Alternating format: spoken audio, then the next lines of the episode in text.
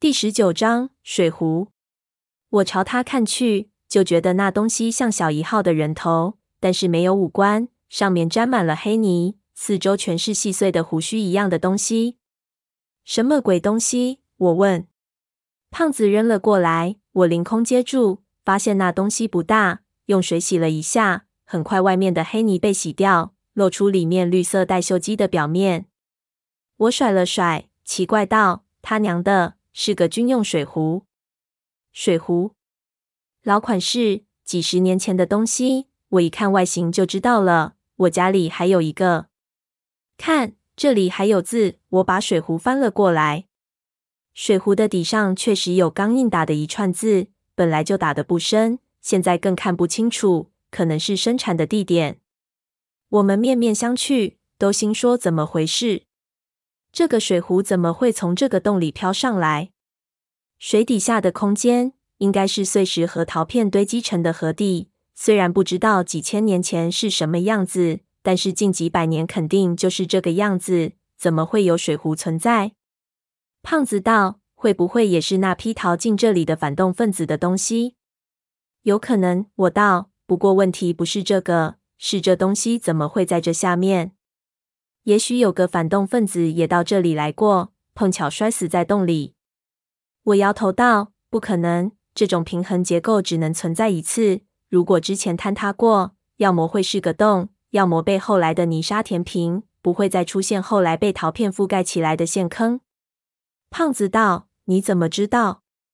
老大，这是常识。我道：“那也有可能是从其他地方飘到这下面来的。这地方的下面全是空的。”胖子道：“理论上有可能，但是实际上很难。水壶会浮起来，卡在空洞穹顶上，不是那么容易飘动的。”话还没说完，忽然感觉脚下动了一下，我立即张开双手保持平衡，对胖子道。当心，当心，又要塌了！胖子却骂了一声娘：“你的尝试错了。”我低头看去，只见一团巨大的东西从黑坑里迅速浮上来，反射出一连串鳞片闪烁的光芒，接着出现一只篮球大小的黄色眼睛。我一下就呆住了，这是什么？胖子推着我大叫道：“跑跑跑，跑跑跑！”我还没反应过来。已被他拉着冲了出去。胖子像疯了一样扯着我，一点都没留力气。我看这一架是真的在逃命，也拉住闷油瓶奔命而出。在水里其实根本没法跑，阻力太大，非常缓慢，而且脚下都是锐利的瓷片。我只冲出去几步，就踩到风口上，一下摔进了水里，扑腾起来，脚底心阵阵剧痛。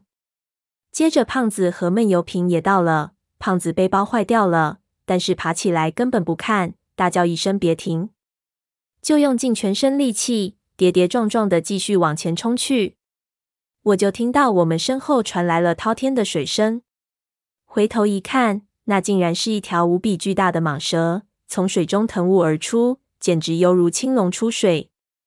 我看那蛇的体型，一下就想了起来：天，这不是那条蛇母吗？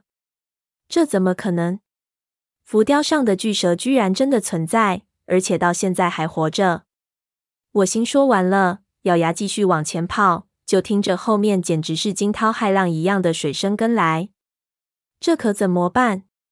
只能跑几步是几步了。我几乎是一边跑一边摔，也不知道摔了多少次，脚都崴了，浑身是伤口。很多人都有经验，遇到危险逃跑的时候。人只凭着最开始那一股劲，在这劲头没用完之前，就算身上给人劈了两刀，也感觉不到疼。所以我一路狂奔，摔了爬，爬了摔，脚底都烂了，也不知道划了多少口子。慌乱中根本没有距离感，也不知道跑出去多远。最后猛然脚下一空，踩到一个突然的低洼，一下就滚了下去。下面就是那种深坑，整个人顿时被冲进水里。我也算反应快，马上稳住身形，但是太突兀了，还是喝了好几口水，怎么踩也踩不上去。胖子还算注意我，跑出去十几米了，还是冲了回来，想把我扯上来。可没等我抓住他的手呢，忽然灵光一闪，一股无比霸道的力量就带着水流压了过来，一下把他和闷油瓶也压下水来。这就要命了！三个人扑腾起来，犹如火车一样巨大的蟒身则在水里绕着我们盘起来。胖子拔出了匕首，但是看了看体积差别，那匕首比牙签还不如，不由作罢。巨大的蟒头探进水里，出现在我们面前，鳞片犹如镜子，太大了。那种气势，我简直像看到一条无爪的青龙。那水壶是怎么下去的？肯定是有人给他吃了，被他带到了沙土下面。三个人让他当开胃小菜都不够。我们在水里扑腾，想游出蟒身的包围圈，却发现根本无法控制自己。巨蛇只要一动，水就会奔腾，带着极大的水压把方向打乱。胖子不认命，一边端起了枪，瞄准了那蛇的眼睛，连开两枪。巨蛇的脑袋动了两下。一点反应也没有，胖子只得把枪扔了。我让他别白费力气，我们都知道那枪根本不会起任何作用。遇到那种双鳞巨蟒还能拼命，可这玩意儿实在太大了，怎么打啊？任何效果都没有。胖子就叫道：“不会，大象不吃蚂蚁，我们太小了，它要吃我们也没这么容易。”还没说完，蛇头忽然一缩。猛地朝他咬过来，那种声势根本无法形容。我一下就被冲起的水浪甩了出去。我爬起来，大叫“胖子”，却见他拖着闷油瓶也被冲得老远。巨蛇居然没有咬中。巨蛇一击不中，恼羞成怒，蛇身扭动开来，形成巨大的水浪。硕大的鳞片好比无数面镜子，将我手里的矿灯反射出一片归隐幻境。胖子朝我大叫：“躲起来！”我立刻朝一边的石柱后面游，好不容易爬上去，一回头，头皮一麻，竟然看到了犹如恐龙一样的蟒蛇头，悄声无息地探到了面前，正直勾勾地盯着我。没法躲，蟒蛇太大了，我游得半死的距离，它一下就探了过来，恐怕两三米内的都是它的直接攻击范围。近距离照着，我发现这蟒蛇更加巨大，不由得腿一软，跪了下来。巨蟒则转动头部，用巨大的蛇眼看着我，没有立即发动进攻，蛇头不时的转动。我心说死定了，在水面上，它的攻击肯定比在水里准。但是等了几秒，仍不见那蛇来攻击我。我死盯着蛇头看，发现那蛇似乎吃不准什么。我想了想，忽然看到正照着蛇的矿灯，一下就明白了。矿灯极亮。这条蛇在这里了，可能几百年没见过任何光了。现在给这东西迷了眼睛，心中想到一个办法。我慢慢的将矿灯放到一边的石柱上，想趁他的注意力被吸引住的功夫溜掉。然而石柱上几乎无法放任何东西，一放就滑下来。我浑身直冒冷汗，放了几次都不行。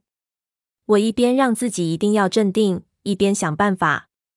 真佩服自己，这个时候脑子还能转动。要是以前，一定完全吓死了。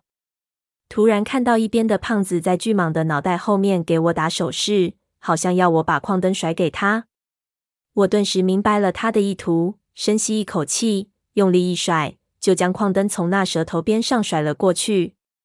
一道弧光飞向胖子，巨蟒被光吸引，马上转过头去。就在这一刻。我猛地潜入到水里，一边的蟒蛇立即动了。我不管三七二十一，拼命游了开去，直到精疲力尽才探出头来，发现自己还是没有游出太远。巨蟒就在我的身后，四周横陈着巨大的蛇身，但是它迅速运动，很快竟然消失了，似乎钻入了沙子底下。不久，看到胖子背着闷油瓶从那边飞快的破水而出。我问他怎么回事，他道：“我把矿灯沉到一个洞里，他追了下去。